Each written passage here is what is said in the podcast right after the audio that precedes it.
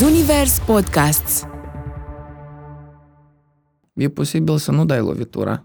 Adică trebuie să te asumi lucrurile astea. Mm, E, e frumos. Ai adică e riscurile frumos, calculate. e frumos să-ți urmezi visul, dar trebuie să, trebuie să înțelegi că plăcerea și fericirea în viață vine nu atunci când ajungi în punctul uh, final. Și tot drumul până acolo. Fericirea vine și gen trebuie să persiste în toată perioada acestui drum, a călătoriei. Deci asta e călătoria, Mhm. mm-hmm. știi? Mi-am dat seama că ceva nu e cum îmi place mie, așa că am renunțat și la studii și la job și Ah, am plecat din țară. În perioada aia în care am făcut și am înregistrat uh, piese cum îți versus contra la alt delit, mhm. uh, deja pot să spui că făceam pe datorie muzica aia, știi? dragul de tine. Nu, asta e viața, adică a fost o perioadă interesantă. Am lucrat la o fabrică de cărămizi din Chișinău. Cumva în capul meu era că nu pot să mă întorc acasă învins. Eu cred că, în esență, omul e făcut să tindă spre lumină și spre soare. Adică, în esență, eu cred că noi s- suntem construiți ca să dăruim bunătate. Me, Myself and My Work cu Andra Pintican, un podcast Zunivers. Te îmbrățișez! Bine ai venit la un nou episod din Me, Myself and My Work, un podcast marca Univers, în care povestim despre munca noastră cea de toate zilele.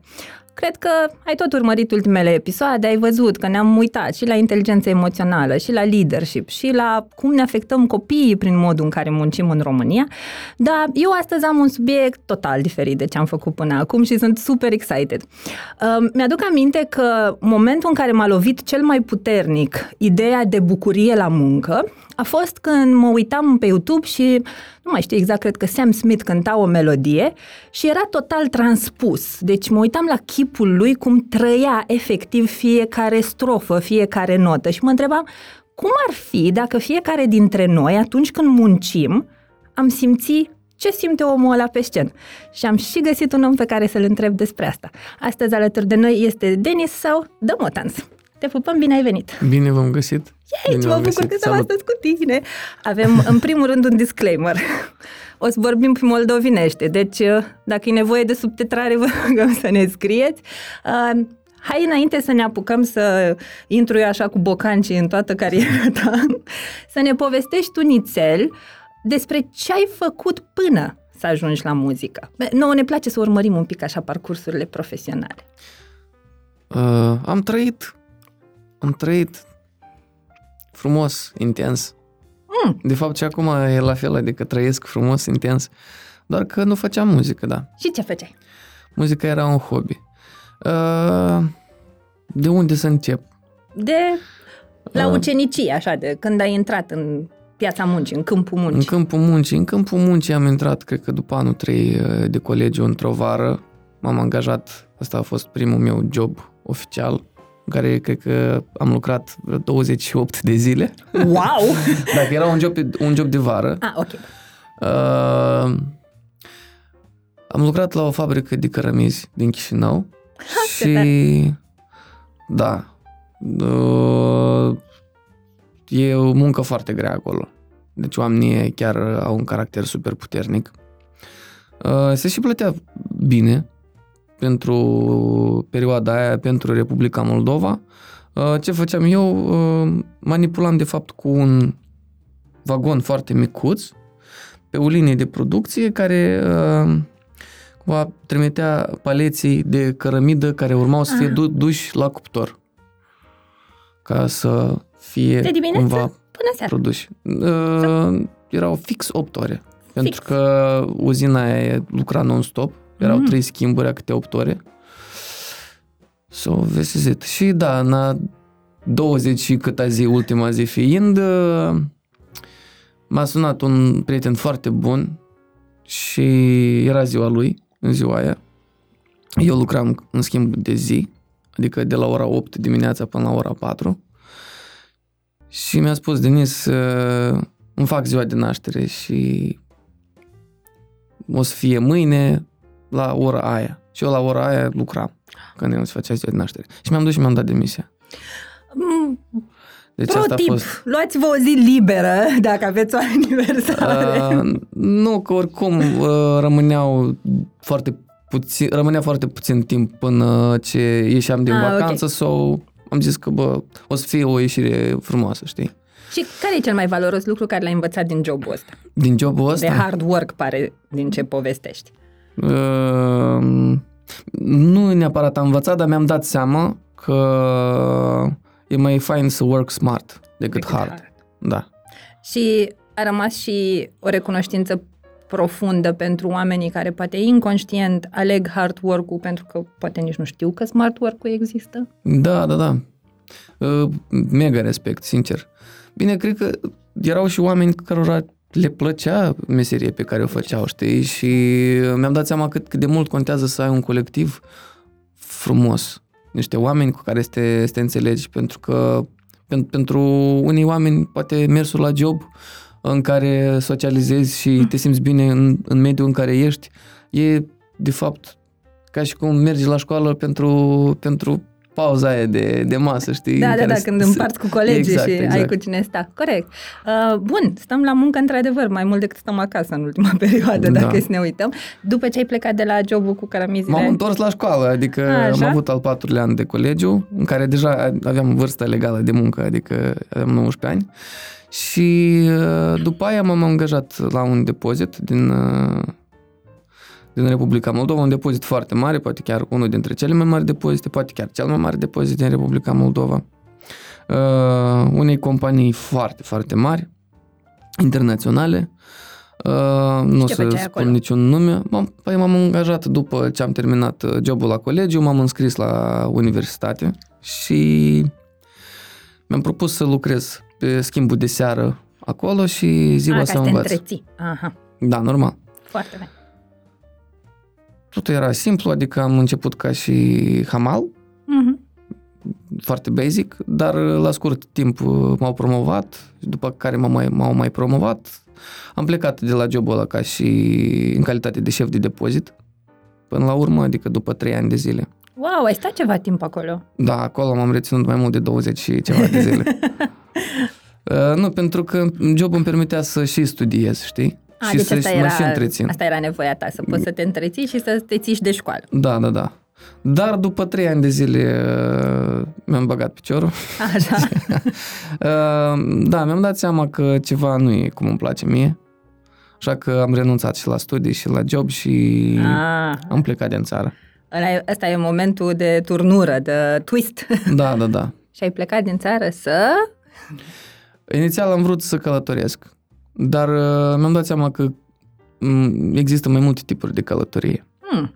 Și am avut parte de un tip foarte frumos de călătorie. Uh, inițial planul meu, meu era să ajung în Moscova la niște prieteni care deja erau stabiliți acolo, tot moldoveni. Um, să lucrez vreo două, trei luni undeva, să fac, să strâng niște bani și după aia să mă pornesc cu rucsacul prin lume. Sounds like a plan. Da. Faza e că până mi-am făcut documentele ca să pot lucra legal și până m-am stabilit și toate cele, a durat, cred că, mai mult de jumătate de an. Uh, și între timp uh, mi-a plăcut foarte mult să, să stau uh, în Moscova, adică e un oraș fain. Da. Și am cunoscut niște oameni extraordinari. Mm, a, fost, a fost o perioadă interesantă în viața mea. Acolo tot m-am reținut aproximativ 3 ani. Nu știu, n-am, n-am dus contul. Uh, de pe la uh-huh. vârsta de 22 de ani, cred că până pe la vreo 25, uh-huh. 24. În 2015 știu că după ce s-a început conflictul din uh, Ucraina, eu am hotărât să plec. Uh-huh. am ajuns înapoi acasă. Aveam, cred că, vârsta de 25 de ani când am ajuns acasă. Deci putem să calculăm 23, 24, 25, da. La 22 de ani am ajuns în Moscova. Okay. Am stat acolo, a fost frumos, uh, am cunoscut foarte multe lucruri, am lucrat inițial ca și ospătar, după care uh, um, m-am angajat în domeniul vânzărilor, am fost wow, uh, sales manager. I love your CV. Da. A fost interesant. Niciodată nu mi-a fost rușine sau frică să mă, mă aventurez în ceva nou, știi?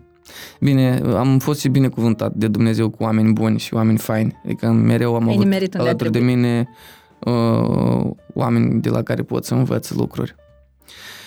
Și uh, da, după ce am ajuns în Republica Moldova, împreună cu un prieten uh, am făcut, am început un business de la zero, uh, care după un an de zile a început să dea roade foarte, foarte bune. dar mi-am dat seama că it's not mine.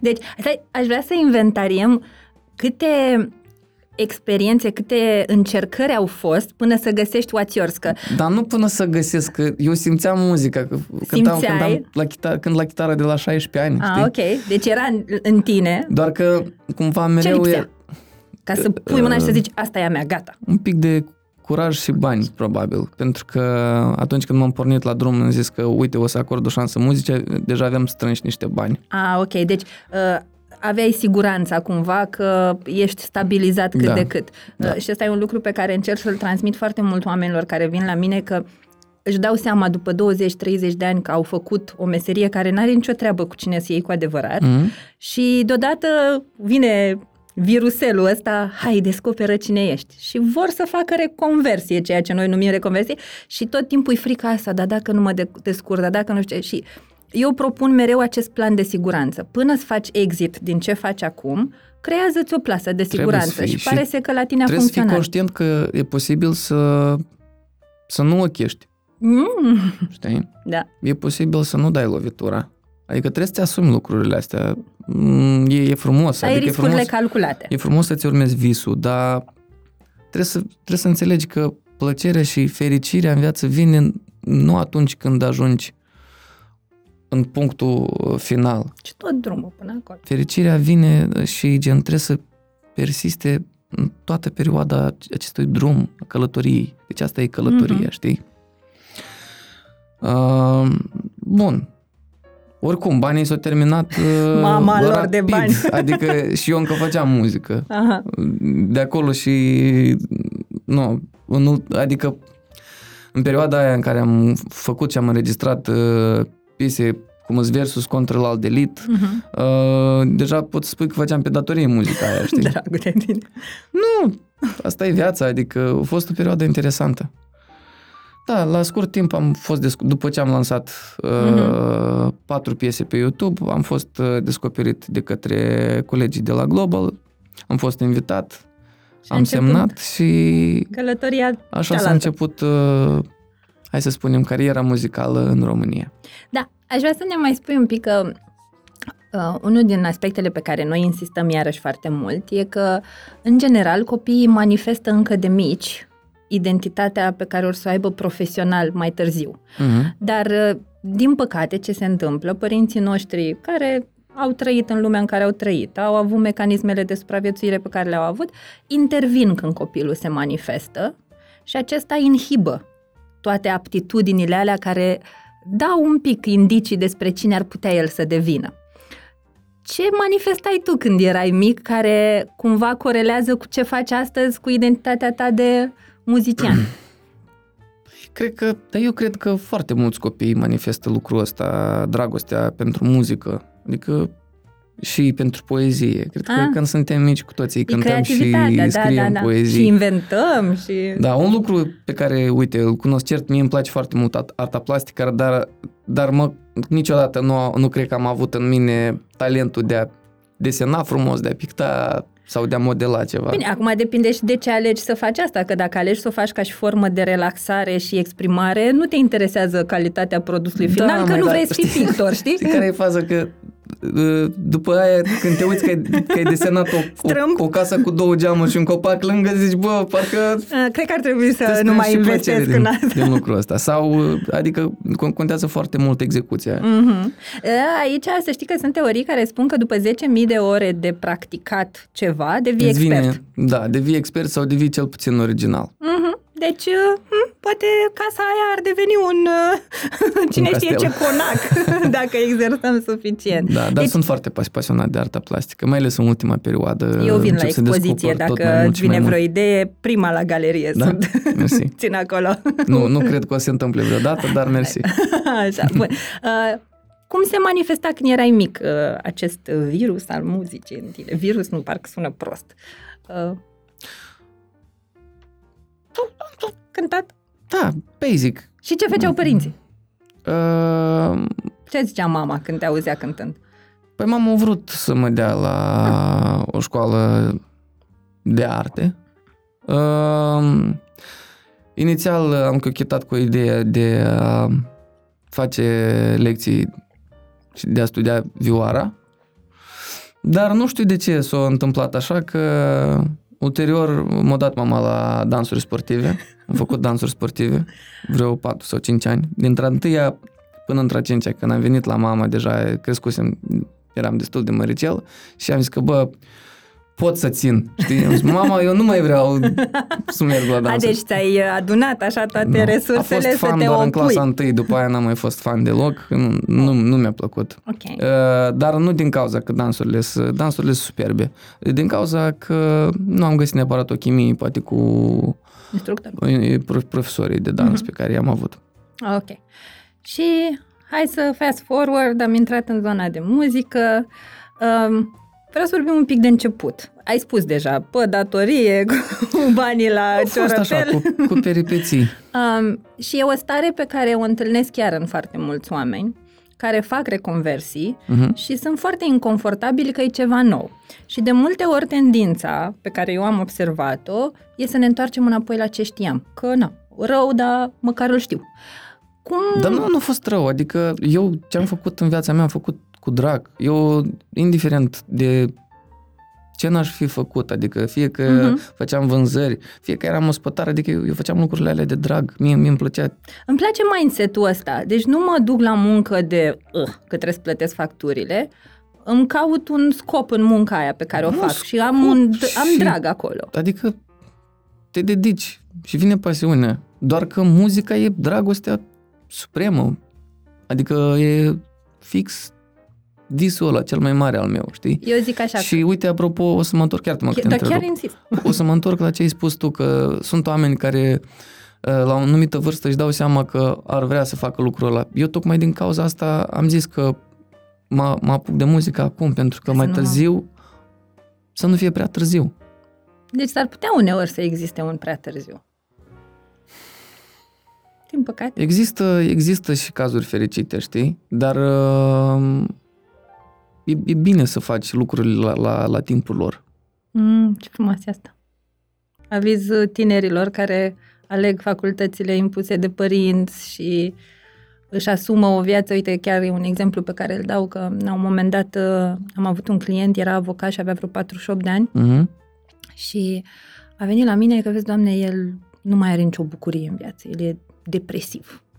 Că se trezește dimineața și deși are casă, masă, mașină, tot ce scrie la catastiv, vacanțe cu nevasta și cu copiii, el nu are nicio mulțumire. El nu se regăsește în viața lui și stând așa și luând-o pas cu pas în copilărie și-a dat seama că atunci când era mic, vorbea extraordinar de mult. Era un copil foarte guraliv, am spus. Mhm. noi. Și ce știa lumea la vremea aia? Dacă vorbești mult, te faci avocat. Și a început toată lumea să-i zică, când crești mare, te faci avocat. Când crești mare, te faci avocat. Ori copilul a internalizat această solicitare a familiei ca fiind o condiționare. Dacă vrei să te iubim, trebuie să te faci avocat. Și toată viața omul o căutat identitatea aia, cum le-a zis tot neamul, Am înțeles. și el nu a găsit nimic acolo. După ce a făcut pe toată lumea fericită, el și-a dat seama că nu era nicăieri în viața lui. Și am făcut un exercițiu pe care vă invit musai să-l faceți oricare dintre voi. Luați un pic și o foaie și scrie 10 lucruri care îți aduc bucurie. Bă, da, bucurie, nu așa vrăjeală. Îmi place să mă uit la Netflix. Aia nu-i bucurie. Aia e tot un mod de a-ți distrage atenția de la faptul că n-ai alte bucurii, poate uneori. Sau poate a, găsește 10 lucruri care sunt utile pentru societate și care te fac fericit și pe tine. Aia poate așa deja- e mai bine. Uh, Da, exercițiul e mult mai complex. Prima parte e ceva ce iubești și apoi ajungem și la cum poți să dai Nu, da- înapoi. Dacă, dacă nu dai înapoi, e mai greu de mm, monetizat. Știam eu că și îmi place pentru, de el pen- foarte mult. pentru chestia asta, adică ai nevoie de ceva ce te face fericit, dar ceva ce și îți asigură un trai, nu? Da, uite, da, Respectiv. mi se pare super șmecher că ai adus asta la fileu, că e un exercițiu, eu îl num- se numește Ikigai, este inspirat din uh, cultura japoneză, care zice că dacă îți găsești Ikigai-ul e motivul pentru care existi. Frumos. Uh, și el e cumva o combinație. Cine e acest gai? Nu, Ikigai. Îți fac. Iki e gai. Da, iată, uneori vin, vin niște glume proaste. Bagă-le Poate că... să tăiat la montaj. nu, nu, le lăsăm. Uh, și el spune așa, combină patru tipuri de munci. Adică, prima dată, ce iubești să Ok. faci, la ce ești și bun. deși poate uneori, poate știi să faci Excel-uri, dar nu iubești neapărat, o Mhm. faci că trebuie. Ce are lumea nevoie și pentru ce poți fi plătit. Și când le aduni pe toate astea și le combini, undeva în Păi patru- mijloc, Punctul 4 nu mai contează, că dacă lumea are Da, nevoie de acum lucrul ăla, automat gă- pot, pot să, să-l faci ca să fie Um, plătit, da, știi? deși aici am putea să ne uităm că e o diferență între m, misiune și vocație cumva. Că Gândește că lumea are nevoie de, uh, nu știu, copiii din orfelinate să fie taken care of și te faci asistent social, dar nu câștigi foarte bine. Uh, Deci depinde. Exercițiul e destul de complex, dar e foarte fain și chiar vi-l recomand. Căutați Ikigai sau dați un replay și vedeți care sunt cele patru căsuțe, completați acolo și încercați să vedeți ce e în centru.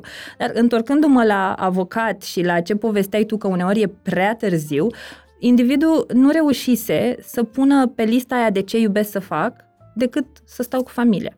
Pentru că atâta de ocupat a fost toată viața să alerge după o identitate care n-a fost a lui, Mhm. să construiască un sine fals ca să fie acceptat de ăilalți, dar nici măcar n-a conștientizat că era atâta de ocupat în uh, uh, mașinărie, Mhm. încât la 48 de ani și-a dat seama că el habar n-are cine e. Și a început, în mod normal, lumea pleacă de la mine cu un plan de carieră, el a plecat cu un plan de explorare. Ce frumos! Și-a dat 2 ani să se ducă, deci se ducea pe bife.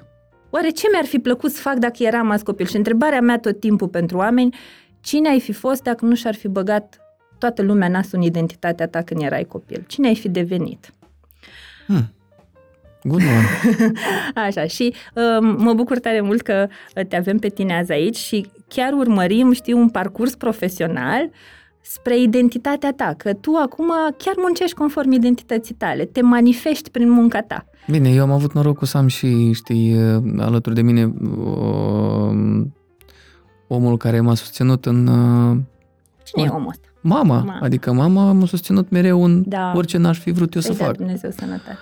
Să-i dea Domnul. Să dea Ade- Domnul sănătate tuturor mamelor Tuturor de pe pământ. mamelor, chiar și cele care n-au știut să ne susțină. Că m- sunt foarte mulți părinți care doar din nevoia asta o- de a ne fi nouă bine, ei s-au uitat doar la ce le-a lipsit lor și dacă, nu știu, vrei să te faci pictor, imediat venea mama, ei, o să mor de foame cu pictura, pune mâna și fă o Dar meserie, nu- adică niciun părinte nu ne-a Nici- învățat nici din lucrurile rău. nu au fost cu rea intenție. Adică nici lucrurile astea nu mi se par cu rea intenție. Nu, păi nu e nicio Atunci rea când am, intenție. am zis că mamă, uite, cuchetez cu arta, adică Mhm. chiar vreau foarte mult. Și mama mi-a spus, Denis, eu te susțin cu mare drag, dar, Dar- să fii conștient Da, da, da, să alegi. că aici trebuie să ai și mult noroc. Adică sunt mulți oameni talentați care nu au reușit. Eu Așa te e. susțin. Dacă asta te face fericit, Vai, ce frumos! știi? Dar m-a, m-a dus la cuno- cunoștință. Uite, mai Ți-au există. pus responsabilitatea de a alege Asta e acolo. scris mare, dar uite, scris Sub mărunt, sol. mai e, uite, exact, știi? Doamna mama lui Denis, vă iubesc foarte mult că v-ați susținut copilul. I love it. Uh, Te iubesc, mama. pentru mama. Bun. Suntem uh, păcântat acum. Da, Cum e? e extraordinar. Deja ți într-un N-am stare. cuvinte. Deci o simt. Jur că ți simt starea. Deci este incredibilă. E frumos cum să fie. E de ceva ce nu se seacă. Știi? E un, e un râu care nu are Adică sunt convins că nu are cum să sece.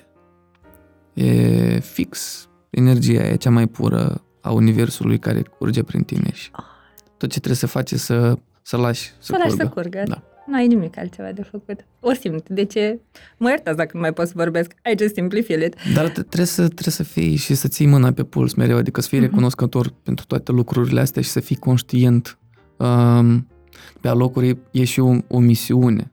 Pentru Mhm. că sunt mulți oameni care sunt talentați și la un moment dat uh, iau mâna de pe puls și consideră că poate asta a fost, știi? Gata, am atins. Am atins. Nu. Nu. A, a, abia atunci ai pășit în noul nivel. Nu, eu, eu consider că dacă ai posibilitățile astea în primul rând, Ai și o talentul responsabilitate. ăsta, ai și responsabilitatea să, să aduci cât mai mult frumos în societate și în, și în lumea în care trăim. Tare mă bucur că vorbești despre asta, că voiam să te întreb care simți că e contribuția ta. Cum simți tu că acum contribui la lume prin darul tău? Ah, hai să spunem așa, încerc, încerc să aduc uh, pe, cât eu de, pe cât pot eu de multă culoare în, uh, în, în cultura noastră. Uite, de zi cu zi. Mă strădui, mă strădui să fac piesele în așa fel încât să ajungă la oameni. Și de acolo ei deja o, o, o preiau, știi, Schimbă to- to- starea. toată, toată această muzică, uh, piesele și o folosesc deja după Cum au proprie ei nevoie. necesitate, știi? Mhm. Ok. Deci ești Mă un... strădui doar ca piesele mele să nu să nu facă rău. Asta simt când te ascult, că nu-i nicio instigare.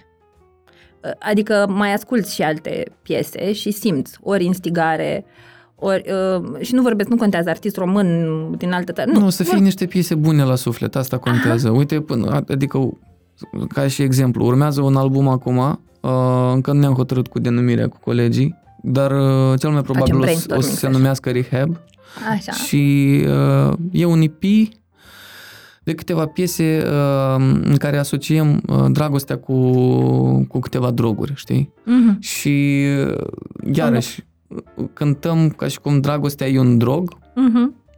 facem niște analogii, dar până la urmă tot e vorba despre dragoste. Mhm. Adică mai bine e dependent de asta decât de Da, alte exact, porcării. exact. Foarte Uh, tare. până până și acolo e, e tot așa o, me- o metaforă frumoasă. Chiar dacă folosim poate niște cuvinte așa mai uh, mai grele Mhm. Da, pentru, cred pentru că unii. Cred că avem nevoie să conștientizăm că ceea ce aceste cuvinte grele reprezintă există, Mhm. dar în același măsură în care ele există, există și liberul arbitru pe care putem să-l exercităm Exact, în exact. a alege de ce parte vrem să fim. Foarte corect. Uh, bun, deci ne... Aha, am aflat că apar piese noi. Oh, foarte multe, o mulțime de, de piese noi și ok, o să fac loc. în care eu m-am îndrăgostit, adică abia aștept să le să le Scoți. dau, să le scot. să le dai în lume. Uh, mă întorc la partea asta de contribuție. Um, și mă întristează uneori că nu văd așa masiv lumea conștientizând responsabilitatea socială, mai ales în industria din care tu faci parte. Eu nu vreau să judec pe nimeni.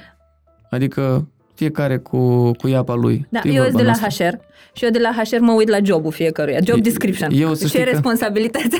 Am, am prieteni din, uh, din zona din, la care probabil te referi tu și uh, e, e fix viața și treaba fie, fiecăruia Corect. din noi. Dar să știi că uh, o să încerc acum să, să-mi apăr colegii uh, și să spun că uneori poate asta e, poate fi una dintre puținele căi prin care poți ajunge la niște oameni care au fost uh, traumați și Mhm. care au nevoie să pur și simplu să, să simtă o căldură. Să fie îmbrățișați de cineva. da, și să fie îmbrățișați de Acceptați. piesă și gen, ăsta e o modalitate pe- de a ajunge la ei Excepțională. pentru că ăsta e limbajul. Și ei, ei în limba asta vorbesc și poate că piesele astea pot servi ca și o unealtă de a-i redirecționa într-o zonă mai bună. Pentru că odată cu artiștii despre care probabil sau la care te-ai referit tu, uh, odată cu artiștii ăștia care o să crească și o să ajungă la o maturitate artistică, o să crească și publicul lor, Exact. știi? Respect super mult ceea ce ai spus și nu vreau să intru într-o zonă de judecată. Și mi se pare că, iarăși, mi se pare că artiștii din zona la care probabil ai făcut aluzie uh, sunt cei mai reali și cei mai autentici artiști pe care îi avem noi acum pe piață. So, nu știu. Deci, Adică eu um, am un uh, respect vis- vis-a-vis de chestia asta. Multe lucruri nu-mi plac, dar pot să înțeleg și uh, pot să empatizez cu ceea ce fac ei. total de acord, nu intru într-o zonă de judecată, e doar un fel de stating facts. Uite, noi observăm asta. Și eu vin cu o întrebare. Dacă, uh, așa, dacă tu ești, uh, nu știu, te, te identifici ca fiind muzician sau care e rolul pe care, artist, cum vrei să... Care e rolul pe care uh, îl ai atunci când lucrezi? Că înțeleg că tu ești Denis, omul, Exact. Uite, eu sunt Denis Omu și deja m, dacă sunt artist sau muzician, o să las uh, să decidă Să publicul. curgă. Da. Așa. Ei, eu cumva rolul pe care mi-l asum prin tot ceea ce fac, poate sună așa un pic cam cheesy, eu îi zic people advocate, în ideea că m, eu cred cu tărie, deci până în măduva spinării, că fiecare dintre noi am primit un bilet să venim aici. Adică eu mi închipui undeva acolo, în univers, în rai, unde vreți voi după credințele fiecăruia, că e o sală de așteptare imensă, în care stau o grămadă de suflete și se uită așa pe geam, mamă, de aș prinde și eu un loc pe pământ, să mănânc și eu un burger de la bun, să merg la un cineva, un concert de Motans, mamă, ce aș vrea să merg acolo! și stau și așteaptă cu biletul de ordine. Ori noi suntem aici, am primit biletul. Și parte din munca mea și misiunea mea e, simt că e această reamintire a responsabilității noastre de a fi unii pentru alții. Da, și e unii frumos. cu alții. Pentru că n-ai, singur n-ai. Adică tu lasă un copil singur într-o peșteră și nu lăsa pe nimeni în jur. Da? Deci noi avem nevoie unii de alții. Suntem un stup, așa, nu știu cum îl numesc. Da, da, știu ce spui. Și de aici cumva eu vin, prin munca mea, fără a apostrofa, fără a rușine să-ți fie că nu transmiți. nu, doar vin cu o perspectivă. Cum ar fi dacă în munca ta ai aduce și această componentă de ce dai înapoi? Cum ar fi dacă te-ai uitat trei pași înainte, înainte de a alege acel rezultat final care te bucură. La un artist e un concert, la un corporate e un raport, la un uh, antreprenor care are, nu știu, un magazin de retail e câte produse a vândut, da? Dar înainte să iei doar ăla, să mai adaugi cum impactez când ating rezultatul ăla. Pentru mine iese bine, super, dar în jur? Pentru că vrei, nu vrei în jur, e tot lumea în care trăiești tu. Și poate unii dintre noi aleg să aibă copii. E lumea în care o să trăiască copiii tăi. Sau poate nepoții, dacă tu Da, alegi da, să da. nu ai. Deci, a se înțelege că nu vin dintr-o zonă de judecată, de apostrofare, de urecheală, ca bunica Lica, știi? Dar cum ar fi? Și eu mă gândesc, știi, de unde pornesc? Cumva știi ca mamă. Uh, fica mea cea mare are 14 ani. Sănătos, Și fii dai sănătos. seama, trebuie să facem poză pentru ea înainte să plece, altfel nu mă mai primește acasă, trecem peste. Uh, e pe toate TikTok-urile, you- îți dai seama, pe sistem. Și mă, pe sistem. și mă uitam că urmărește fel și fel de content creators, influencers și nu iau în derâdere pe nimeni și eu sunt content creator la rândul meu, știu ce muncă e în spate. Și mă uitam că într-o zi un influencer pe care îl urmărea a zis ceva de făcut patul. Bă, naibii și-a făcut femeia patul. Îți dai seama că eu am lătrat la ea ca la lună. Mama, dar dimineața să fim bine, să facem. Nimic. Până n-a văzut TikTok-ul Până ăla? n-a văzut TikTok. Ce tare. Și eu mi-am dat seama, atunci m-a trăznit pe mine. Băi, ar trebui să existe o responsabilitate socială a persoanelor publice. Mișto. Pentru că noi, noi, mă rog, eu sunt semi-publică să zic, am și eu vreo 2 ani de când am intrat în zona asta, în hora asta, mă prind cum funcționează, I'm still learning, da? Și n-am acces la atât de multă lume la cât, spre exemplu, ai avea tu sau colegii tăi de breaslă. Băi, dar contribuim la educația noilor generații. Are we fucking crazy? Adică hai să ne uităm la aia dreaptă. Avem acces, copiii nu or să ne mai asculte pe noi părinții. De câte ori când eram mici nu ne făcea mama morală și noi ascultam muzică în cap, adică ah, cred că a terminat. Da, mama, da, nu? Adică n-avea... Și e un lucru care chiar se întâmplă. Copiii nu ascultă, au sisteme de apărare. Mamă, profesor, mătușă. Și atunci cine să ia care poate să transmită mesajele alea care trebuie? Și evident ca mamă o să am acolo o, o nici nu știu cum, cred că ar fi o ciudă față de orice cânte care îi spune fică mică nu-i destul de frumoasă. Pentru că ea, fiind în mintea asta proaspătă de copil, posibil să-i creadă pe aia decât pe mine care îi zic ce frumoasă ești, ce drăguță ești, ce, ești minunat așa cum ești, nu trebuie să... Da, da, da. Că na, e lumea în care trăim, adolescența în care învățăm să ne coordonăm după ceilalți, ne dăm după trib, da, după grup. Și de aici, cumva, vă simțeam nevoia, știi, să uh, extind subiectul ca să explic din ce zonă vin. Și doar închipuieți cu mine câteva secunde cum ar fi, dacă, nu știu, hai să ne închipuim, dacă facem o magie, există un cod deontologic al artistului. Da? Cum are uh, medicul, cum are cel care intră în armată, gen, prin ceea ce faci n-ai voie să. Da, da, da. Produci durere în suflet, da? self-hate, uh, ură față de altul, mi-ai furat gagica, te sparg să nu știu ce, da? Cum ar fi dacă ai această m, responsabilitate prin ceea ce creezi să impactezi frumos? Da, eu nu cred că trebuie să existe niciun cod în, în artă, sincer. Ok, da, c- corect, arta nu acolo e trebuie limitată creativă, da. pentru că ar- arta nu trebuie să aibă nicio regulă și dacă ceva merge și ceva e cuprins de către public, înseamnă că lucrurile, Rezonează cu un lucrurile scop. merg natural și m, a, asta e, acolo e, de acolo Aia e merge nevoie albia atunci. răului, înțelegi? Mhm.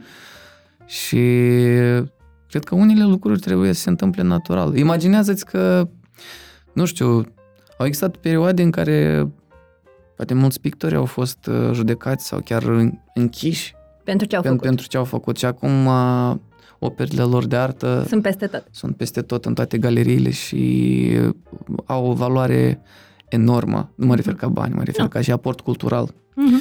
Deci nu știu ce să spun, nu, nu, aș, nu aș face chestia Super asta. interesantă și perspectiva Și asta. dacă un artist instigă la ură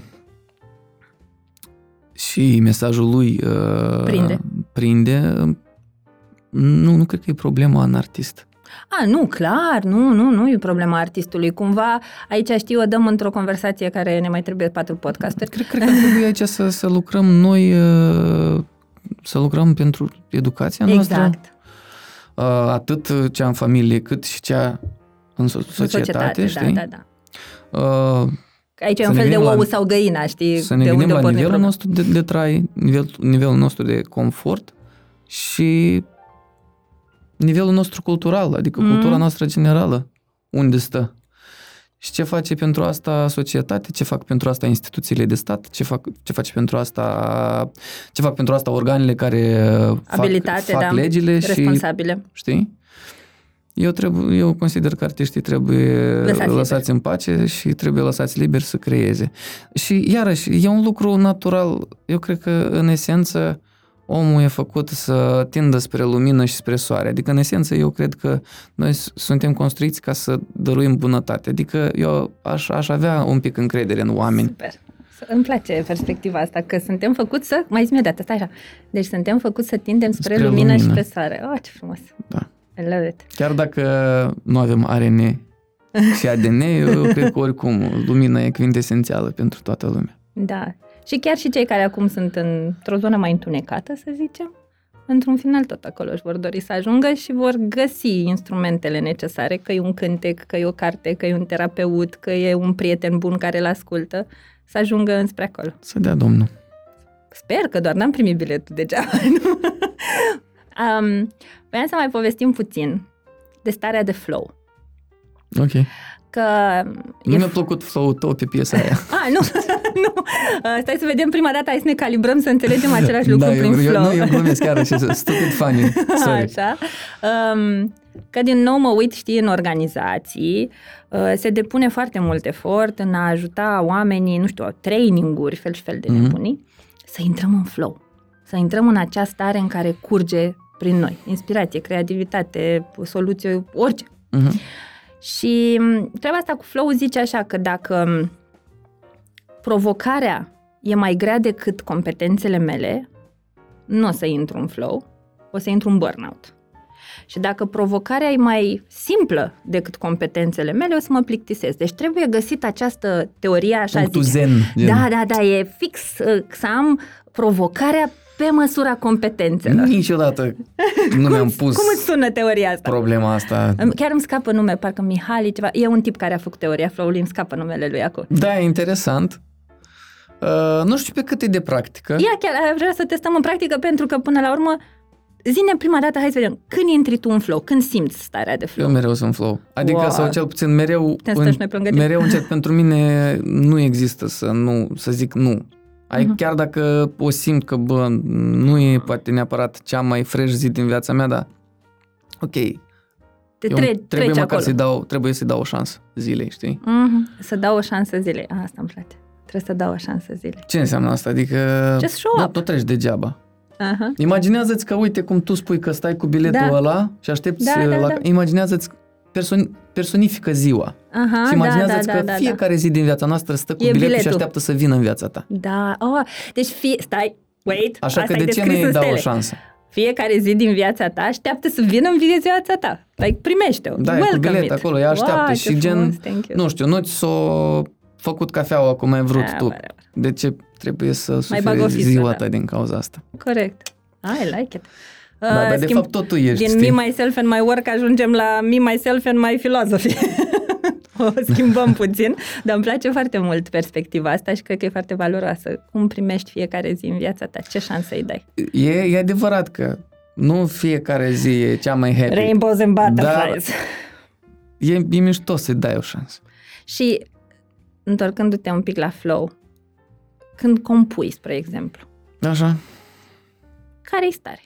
Uite, astăzi am visat o piesă și mi-a Ia. fost lene să mă trezesc să o înregistrez. Se întâmplă și din astea. Sau Așa. stai 8 ore în studio Storci acolo. și deja simți că trebuie să mergem acasă și în ultimele 15 minute ești Bam! Bang! Da. Ah, Sau stai 8 ore în studio și zici, bă, hai acasă că... Știi? Adică sunt Let's tot choose felul. our battles. Da, inspirația vine... În cazul meu, inspirația poate să vină oricând, Oricând. în orice circunstanțe. Asta mi se pare foarte valoros și ar vrea, să- aș, mi-aș dori să fie un mesaj, mai ales dacă ne ascultă poate oameni uh, care au echipe, deci manageri sau business owneri. Mi se pare așa de mare presiunea aia de a aduna oamenii într-o cameră și de a-i forța să scoată ceva. Ca și cum inspirația vine la comandă. Ori ia că tă... Sunt, nu, dar sunt și diferite tehnici, adică... Ai vreuna? Dacă, dacă vorbim de companii, da, sunt foarte multe, adică la modul... Nu știu, ceva care poate aplicați și voi și e interesant și ar putea să aplice și cei care ne Nu ascultă. cred că am aplicat vreodată, te, Ah. uh, uite, schema asta, sau cum se nu știu, Da, uite, instrument, teorie, instrumentul whatever. ăsta, dar știu că, uite, există o metodă, în, în companiile mari se folosește uh, br- ca și brainstorming, se pun 12 oameni, nu știu, câți ori fi ei, Așa. să zicem că 12, îmi place cifra 12, se pun la masă și liderul, trebuie, trebuie să fie un lider, Mhm. uh, care ia decizii, deschide o carte, deci tu spui o cifră, cifra 7, el spune cifra 13, deschidem Mhm. pagina 7, al 13-lea cuvânt. Wow! Al 13-lea cuvânt e contul iepure, să zicem, din carte, aia, random. Uh, tu ești o companie care produce televizoare. Hai să asociem, te rog frumos, și să ne gândim la uh, simbioza dintre cuvântul și tot ce reprezintă acest cuvânt iepure și televizor. Uh, Am 404 acum. înțelegi? Eroare. Uh, nu știu, hai să facem cu niște forme mai uh, cumva, nu știu, sau să-i facem antenele la televizor ca urechile de iepure. Sau, Sau, telecomanda cum e codița. știi? sau așa, sau să, să faci, nu știu, Adică... adică Vezi ce joburi primim după podcastul toate, toate ideile cele mai trăsnite le, le ieși și le expui, le pui pe masă și după aia uh, vezi unde se duc derivatele acestor idei, știi? Ah, ce tare. Ia că ta... Deci asta e una din. Uh, uite, eu ca și strategie acum mi-am propus înainte de sesiuni, mi-am, mi-am pus multe sesiuni în perioada asta ca să fac cât mai multă muzică, pentru că vara o să fie foarte aglomerată și Mhm. o să Vrea fim să mai, fim jonglezi. mai mult da, pe drum. Uh, mi-am propus să fac sesiuni și în fiecare uh, zi să mă strădui să-mi pun câte o întâlnire, să iau un micul dejun cu un prieten pe care nu l-am văzut de mult. Și să mă inspir din tot ce îmi povestește acel prieten sau prietenă sau cine ar fi. Ce fain. Uh, Uh, important, be on e să his fii, friend list. im, im, im, important e să fii prezent, cred că în, uh, în clipa de acum și să, dacă simți că ceva ce ți-a spus, uite, Face un click. ți-a făcut un click, știi, și hop, l-ai notat. Ah, îmi place ideea asta de stare de prezență și mă bucur să o aud de la tine, uh, pentru că un lucru pe care îl, iar îl observ, uh, că uite, na, exact ce spui tu, vorbește cu un prieten, eu vorbesc cu clienți, cu prieteni, cu oameni care îmi scriu și mă inspir din ce aud acolo. Și astea sunt study case-urile mele, da? Tu le, poate le transformi în melodii, eu le transform în dezbateri, în uh, hai să vedem cum găsim soluții să avem o viață mai împlinită. Și o chestie pe care o observ este că toată lumea nu e, pre- nu toată lumea, e o generalizare eronată. Multă lume nu este în prezent pentru că așteaptă momentul ăla X, atunci când o să Mm. fiu, știi, like, Când o să fiu promovat? Când o să fac uh, cu 500 Da, de lei în plus? Există o Când, carte când, pentru când? treaba asta pe care vreau să o recomand tuturor Ok. și vreau ca editurile să-l ia în serios pe Dino Buzati, vă rog frumos. Cum ar Există fi? o carte care se numește Deșertul tătarilor și e fix despre ce povestești tu. Dar e o carte genială, adică are mai multe substraturi. Vă rog frumos, aduceți-l pe Dino Buzati în România. Eu abia găsesc o carte la jumătate de an de-a lui pe Ah. rafturi în Cărturești sau în Diverta, adică e come on. E foarte underrated. Facem, Și e uh, genial. refacem lista de autori. Um, Da. Punem pe listă de ce trebuie să mai citim, să Am, rămână de am recomandare. dezvoltat o pasiune pentru... e- N-a, n-a, f- n-a scris multe cărți, dar Da, e bune. genial. Foarte bune. Aha, deci găsim uh, informații despre treaba asta, despre cum să... Da, Fim și cred- cred ancorați că a în început prezent. să scrie la o vârstă foarte târzie. E ca și cum și-a comprimat toată viața lui și toate ideile cele mai faine și le-a comprimat în acele cărți. Îmi place mult. Ah, Dar și are un stil narrativ extraordinar și niște idei pe tu le aducem superbe. să ne explice cum stă treaba cu scrisul. că- Nu cred că mai trăiește. A, nu? Oh, ok, doar cărțile lui văd, uh, mai sunt. Uh, învățăm din ele uh, și din ce citesc alții și ne împărtășesc și nouă, da, pare mi-ar să. plăcea, mi-ar plăcea. A, așa. Deci, întorcându-mă, eu știi capitolul, am un target, nu mă Iartă-mă, las. iartă-mă. Da, da. eu mă bucur, doar că eu îmi fac treaba și Te, te rog frumos să, să mai dirigez să te înapoi întrerup. traficul unde ne-am propus inițial. Uh, acum mă întreb, am I a control freak sau doar mă țin de subiectul meu hmm, de discutat la terapie? Așa, uite așa mai vin ideile. Uh, vorbeam despre starea de prezență și despre cât de important e să fim prezenți în aici și acum, să nu ne condiționăm fericirea de ceva să vină, ci ia că ta acum. De exemplu, cum te simți acum? Fain. Chill. Chill. Da, pe relax. Ia, ce bine! Uh, luați și voi. să dăm la toată lumea pe chill și pe relax. Um, am, uh, te ascultam în podcastul cu Mihai, povestind despre karate. Da, Sau- Aikijutsu. A, vreau, de alea. um, și din ce te-am mai auzit povestind astăzi, ideea asta că hm, poate nu-i prea, nu știu cum azi, dar intru în ziua asta ori și cum, Da, da. îmi sună a, a grit, a disciplină, a apar, I show up. Ce ai luat din, mai zi odată, cum se numesc? Din Aikido, da. Aikido, e- așa ca să zic și eu cum trebuie. Aikido, bine, Aikijutsu. Ai, ok, se hai numea complicat. Ce făceam noi. Acele arte marțiale. Da, păi anume disciplina, m- m-am disciplinat foarte mult și m-am, sch- m-am schimbat și ca om uh, foarte mult. Uh, m-am maturizat foarte mult cu, cu artele marțiale. Am cunoscut oameni super frumoși, super faini. E, e o discuție mai lungă aici. Mai nu știu lungă. dacă avem atâta timp. ok, Da. dar zi un lucru pe care l- l-ai luat din partea asta și poți să-l aplici astăzi, spre exemplu, în muzică. Da, sunt mult- multe lucruri. A, muzică. În muzică. Ok. Da, vreau să vedem I cumva gotta think. aptitudinile transferabile pe care le luăm dintr-un domeniu în altul. Să conștientizăm că nicio experiență nu ne lasă așa cum ne-a găsit.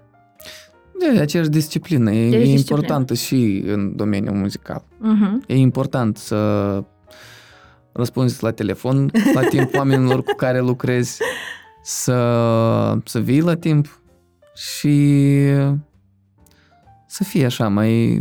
Adică e important în orice domeniu, probabil, să nu iei decizii uh, grăbite. Hasty, așa. Exact, să fie totul mai calculat un pic. Super. Deci mai am două puncte pe care vreau să le ating cu tine. Și unul, um, simt că i-ar ajuta pe oameni perspectiva ta, aceea de a pleca să-ți construiești o carieră în altă țară. Și dacă ai făcut-o, spune că te-ai dus la Da, Moscova. da, n-am, n-am, fă- n-am făcut-o pentru carieră. Eu în Moscova Ok, am să-ți plecat construiești o inițial, viață. că, nici măcar să o construiesc. Eu am vrut să explorez. Eu Ah, de-aia am ok. plecat în Moscova ca să, să fac... În Moscova se câștiga pe timpul ăla foarte bine. Mhm. Pentru Republica Că Moldova, mult- deci, în făcând Moscova se diferența. făceau bani, bani buni. Și am și făcut. Adică au fost super ok. Uh, întrebarea ta era... A, cu carieră. Da, nu, nu, nu a fost pentru carieră. Eu inițial am vrut să stau două, trei luni. Mhm. Doar că au început să-mi placă foarte mult. Am, am, am cunoscut foarte mult împământat acolo, lume. Da, am cunoscut foarte mulți oameni din foarte multe țări. Ce mișto. Pentru că Moscova e o metropolă în care vin Mhm. oameni din întreaga lume. Și a fost extraordinar. Adică m, să cunoști atâtea culturi. Asta a fost călătoria mea prin lume. Am cunoscut atâtea culturi și uh, atâtea tipare de oameni. Foarte interesant. Și fix aici aș fi vrut să ajung. Sunt foarte mulți oameni care aleg să plece de acasă din vari motive. Nevoia ta a fost să explorezi, alții sunt constrânși și trebuie să plece în altă țară la muncă pentru că acasă nu știu ce. Alții, la fel ca și tine, poate o explorare. Și observ această teamă de a mă duce în alt loc cu oameni noi, diferiți, cultură nouă, cum o să mă adaptez, ce o să fac, dacă nu mă primesc bine.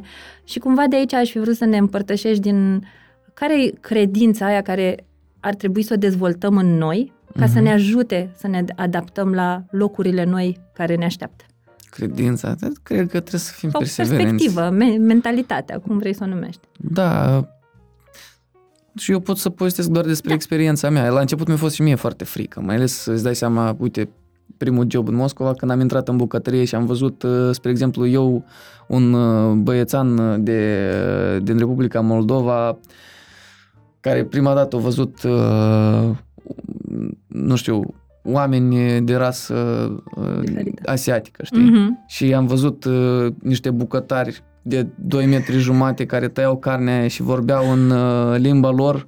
Okay. Sau, uh, Suna film. Da, îți dai seama. Și mi-era frică, efectiv, adică zic să intru în contact, că nu, niciodată nu știi. Și de altă religie și Aha. toată cultura deci era avea, total erau diferită, multe frici știi? Până la prima țigară fumată împreună, știi? În care, Când ai, ți-ai dat gen, seama că tot oameni. De unde ești, frate? De acolo. Îmi place. Și așa s-a început, știi, o poveste de prietenie, spre exemplu. Adică foarte frumos. Și cu mulți din, din ei mai țin legătura și acum. Deci să mergem de mână cu frica. Nu, nu, nu? să o lăsăm. Să o lăsăm? O abandonăm de tot. Știi ce se întâmplă? E posibil să te arzi. Mm-hmm. Dar e posibil să nu. Dar frica oricum nu ajută la nimic. Exact. Ok, deci cu mai multă deschidere spre oameni. Da, și cumva în capul meu era că nu pot să mă întorc acasă învins. Ah, ok. Adică I have to make it. Da. Așa că m-am întors acasă, bine, în alte circunstanțe, dar nu mă mai consideram învins. Adică eram, ok, am, am învățat it. atât de multe lucruri și am evoluat atât de mult ca și, ca și om. Ce interesant! Ce înțelegeai prin învins la început? Că, uite, ți-ai dat seama când ai ajuns acasă că, de fapt, nu era învins prin am... transformările interioare. Da. Dar la început ce credeai? Era că vorba e... de bani mai Era mult vorba de bani. Iar după aia, da, interesant. Uite, e o remarcă la care nici eu nu am gândit așa, n-am, n-am contemplat. E, deci ți-am zis că schimbăm asta din mai work în mai filozofie. Mai avem și dul și grai moldovinesc iese în țiplă. Uh, și asta o văd... Dar uh, trebuie de menționat că m-am întors, când m-am întors, uh, aveam ceva bani la mine. Adică e, ceva, ceva, okay. era Adică acolo. la modul că am început... Dar nu aia au fost, de fapt, și de drept uh, nu, nu, nu, considerat uh, succesul sau nu, nu știu cum să-l numim, rezultatul, nu. câștigul. În punctul ăla nu mai, nu mai contau banii. Că mă uit în aceeași măsură la oamenii care vor libertate și am fost acolo. Uh, vreau să ies din 9-5, uh, să am propriul meu business, să fiu liberă. Știi, aveam această să fiu liberă, să fiu liberă. M-am apucat de antreprenoriat și mi-am dat seama că muncesc mai mult ca înainte. Stres mai mult, Stres mai, mai mult, da, da, da, am mai multe roluri, că trebuie să știu și marketing, trebuie să-mi fac și content ca să vând ce Și la un moment dat mi-am dat seama că nu mai sunt liberă, sunt captivă, până când m-am întrebat dacă nu cumva am înțeles libertatea prost. Pentru că libertatea a venit din faptul că puteam să-mi aleg clienții așa cum vreau. Nu mai mi-era frică să vorbesc despre ce-mi pasă, și dacă mă judec ăștia, dacă am hater, dacă... Deci mi-am câștigat libertatea, dar a fost total diferită de definiția pe care o vedeam la început și tu se pare că la fel uh, să știi, adică realizarea, știi? După, după un an în Republica Moldova, când uh, am, am făcut afacerea cu, cu prietenul meu, uh, mi-am dat seama că, uite, fac, o să, o să încerc cu muzica și dacă nu reușesc, mă mut în, în altă țară, uh-huh. ca mhm. să, să am un câștig decent și mă angajez la cel mai random și cel mai basic post de muncă și o să-mi trăiesc viața. Ah, deci atât deci de mult, un plan B. Atât de mult stres și atât de mult... Uh, și că am și simțul responsabilității foarte dezvoltat în mine și... Sometimes it's a burden. Uneori te stresează foarte mult lucrul ăsta. Ah, și eram, de ce să stau și să dorm câte patru ore pe zi pentru mm. aceiași bani, având un business în Republica Moldova, pe când pentru banii ăștia pot să mă duc și să mă angajez în altă parte și să Am un job relaxat. am un job relaxat, să trăiesc o viață de om normal. Da, choices. Înțelegi despre ce vorbesc, nu? da. choices. De, deși eu cred cu tărie că pentru fiecare e o formulă aparte. Adică sunt oameni cărora chiar le place să fie în priză 10 ore pe zi. Da, pentru că sunt Și oameni nu o să- care nu, nu se stresează atât de mult Da. și pot să managerieze uh, toate aceste emoții atât cât Altfel. să fie fericiți, să se bucure Au de o lucrul ăsta. capacitate de autoreglare emoțională, să zicem, mai antrenată față de alții care vor să fie mai Sunt mai relaxați. stabil la, la stres. Da, fiecare cu alegerile lui, nu există o formulă de succes, este singurul lucru de care eu m-am convins, nu există copy-paste, uh, fă-ți treaba, uh, trial and error, știi? Încerc așa, mă urmăresc, mi-e bine, nu mi-e bine. Munca asta îmi dă energie sau îmi ia din energie. Și încet, încet, uh, nu mai are sens să te duci la alții să-ți zică cine să fii. Trebuie să testezi tu, ca avocatul meu, cu explorarea. Explorăm ca niște copii, Da, o luăm da, de da, la da. capăt. Și uh, un lucru ce mai voiam să te întreb și încet, încet ne apropiem de final. Um, în lumea asta a, din piața muncii, tot văd această catalogare cu care eu nu sunt neapărat de acord, extrovert-introvert. Ok. Și în piața muncii există acest bias, această prejudecată că introverții nu prea sunt angajabili. că îți mai mutălăi, nu prea, nu prea team playeri, știi? Introverți. Păi ce contează dacă execuția e formidabilă, atunci ce A, mai da, contează? dar stai că până să ajungi să vezi omul în execuție, trebuie să treacă de un interviu în care prejudecățile își spun cuvântul, prejudecățile interlo- intervievatorului, da? Eu aș fi vrut să te întreb ce simți tu că ești, dacă ar fi, ne- n- repet, nu cred în această etichetare, dar doar de dragul jocului. Uh, Eu nu sunt nici introvert, nici extrovert, eu sunt fix așa cum vreau să fiu în momentul respectiv. I love it. Fuck it. Fuck it. Și depinde foarte mult și în ce mediu mă aflu. A, a, și simți că starea ta de spirit diferă în funcție de mediul în care te afli? Dar normal. Nu pot să fiu cu, nu știu, cu un străin așa cum sunt cu cei mai buni prieteni ai Prietenii. mei. A, deci dacă mâine te lași de muzică, nu știu, se întâmplă ceva și zici, gata, cred că vreau să încerc ceva nou, te aud, vreau o reconversie profesională, Andra, și te trimit la un interviu. Care crezi că ar fi starea ta în interviu, așa, cu un străin? N-ar fi ca și cum ai fi cu cel mai bun prieten al tău la micul dejun de care povesteai, corect? Îți depinde de atât Deci de multe depinde multe. circunstanțe. Cât, cât de mult îmi doresc eu jobul ăsta. A, a, a, ok. Uh, cum arată persoana uh, din fața mea? Te înspăimântă La sau ce, e... job, la ce job am aplicat? Deci e o întrebare generalistă asta, nu, Da, nu pot da, să dau da. răspuns. Ok. Uh, bun. Eu cumva voiam să ridic acest semnal de alarmă. Cât de că- mult au ei nevoie de mine?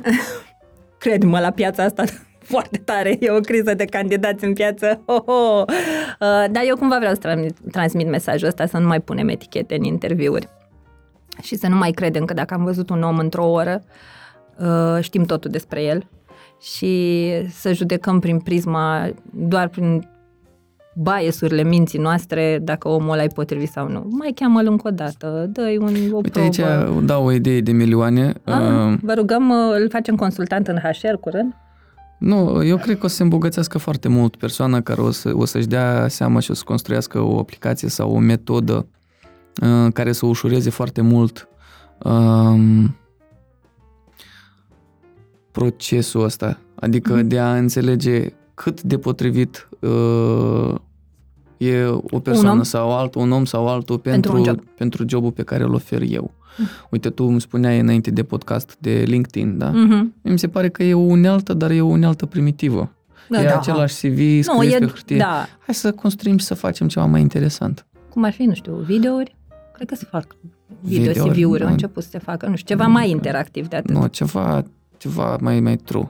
Băgăm un brainstorming, ia deschideți cartea să vedem cu ce să-l Da. asociem. Sună bine, îmi place. E, Ca om de HR rezonez nu, maxim. nu, nu, nu, nu, nu vorbim acum prea multe, că e, e o idee de un milion și trebuie să-ți dai seama care e, Aha, știi? aha, corect. Poate chiar de mai multe. Dar da, mi se pare că, uite, societatea are nevoie de lucrul ăsta, Mhm, corect? Corect, Așa că e e o chestie care poate fi monetizată. corect, da? Poate fi monetizat chiar foarte bine, la cât de mare e nevoia. Um, și pe final, așa, dacă ar fi să ne gândim la toți oamenii care au uh, frica, frica, mă rog, e în capul nostru sindromul impostorului mai mereu. Mm-hmm. Nu cred că ești bun pentru asta, nici de asta nu e. Ce cauți tu acolo? Cine te crezi să deschizi gura? Avem tot timpul prietenul nostru, eu îl numesc Is, și e Is? cum Is, da, De așa ce îl cheamă. is? Imposter syndrome. Ah, și ok. când am, mi-am dat prea seama prima dată cine e vocea aia din capul meu, am zis, bă, stai puțin, măcar să-ți dau o formă și să începem o conversație împreună. Și avem tot felul de, știi, cum deschid laptopul să fac o postare, apare. Dar cine te crezi? Și eu zic, te rog frumos, ia loc pe scaun, hai să-ți explic cine cred eu că sunt. Și avem o conversație. M-am căutat, n-am luat-o pe șușu, am terapeut, sunt ok, da? Uh, și mă gândesc că știi, se spune că cea mai mare teamă a unui om, chiar mai tare decât aia de moarte, e de a vorbi în public, nu? E făcut, sunt făcute teste, sau cel puțin acum câțiva ani asta era, nu știu dacă au mai testat. Nu vreau să mă gândesc cum o fi cântat în public. Și ia că tu ești unul din oamenii care se te duce acolo, e marea de oameni în fața ta și tu trebuie să fii și să Da. curgă. Da. Dă-ne și nou acolo două, trei tips and tricks, că ok, noi nu intrăm pe scenă, dar intrăm într-un birou plin cu colegi care abia așteaptă să vadă prezentarea și să ne zică că n-am folosit fontul ăla bun acolo și că n-am pus culoarea Nu văd din că brand și... me- Metoda pe care o au uh, mulți artiști nu e aplicabilă în celelalte... Ah, Adică, Let's stick with the good ones. nu, mă refer la faptul că, uite, spre exemplu, de a scăpa de, de emoții, De trac, foarte, de- foarte mulți artiști la început uh, beau un pic de alcool, știi? ok, la ședință nu prea merge, hai să trecem Aia la zic. următoarea. Uh, eu, am- eu am avut uh, chestia asta, primii 2 sau 3 ani de zile, eu urcam pe scenă și aveam emoții să nu uit versurile, să nu Oi. aia, să nu aia, știi?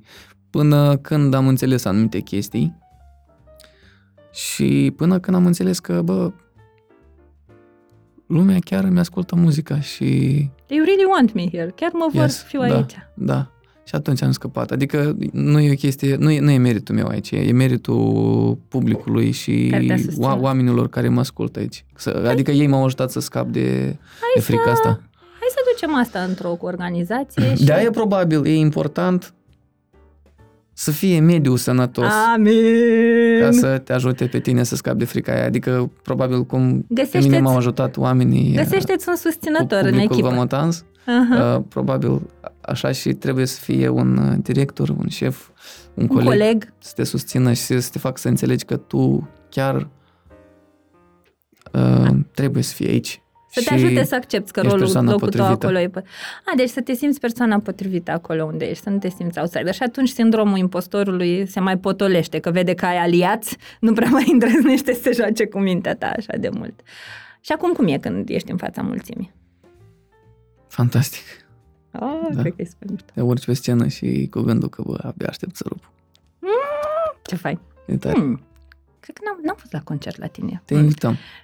Am, to do, am mai to-do list, așa, tot cu ficul meu, clar că n-am nicio șansă să vin singură. Cu mare drag. Uite, o să avem mm, în București în următoarea perioadă niște concerte, dacă vrei. Super, te invităm veni cu mare drag. musai, uh, cheerleader acolo în față. Mulțumesc tare mult, mi-a plăcut maxim întâlnirea noastră de azi. Uh, Eu tot zic că avem nevoie să muncim mai sănătos, adică să fim prezenți, să nu mai căutăm punctul la final, să fim azi în aici și acum, să muncim conform identității noastre, că o să fie multe beneficii pe termen lung dacă facem asta toți sau cât mai mulți. Uh, care e sfatul tău pentru oamenii care muncesc?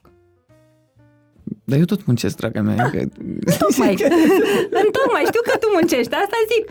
Pentru ceilalți oameni care Eu ies muncesc, din casă la ora 8 și ajung pe la 10 seara. Adică dar e... nu contest nicio problemă. Pentru toți oamenii care muncesc din România, ce sfat ai? Indiferent de natura jobului, că... Iar, uite, o să fie mai tipic, dar nu- nu-mi permit să dau sfaturi aici.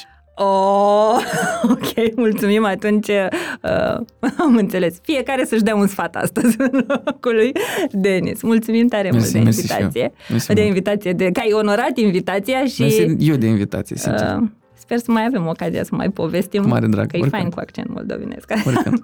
Mulțumesc tare Mersi, mult. mersi și eu. Uh, vă îmbrățișăm. Poate vă trăsnește azi inspirația, să știți, creativitatea în fiecare dintre noi se manifestă la fiecare diferit. Poate vrei să scrii o poezie, poate vrei să cânti un cântec sau apucă-te de desenat ceva. Nu mai scoate-o la suprafață. Ne vedem într-un episod viitor. Zunivers Podcasts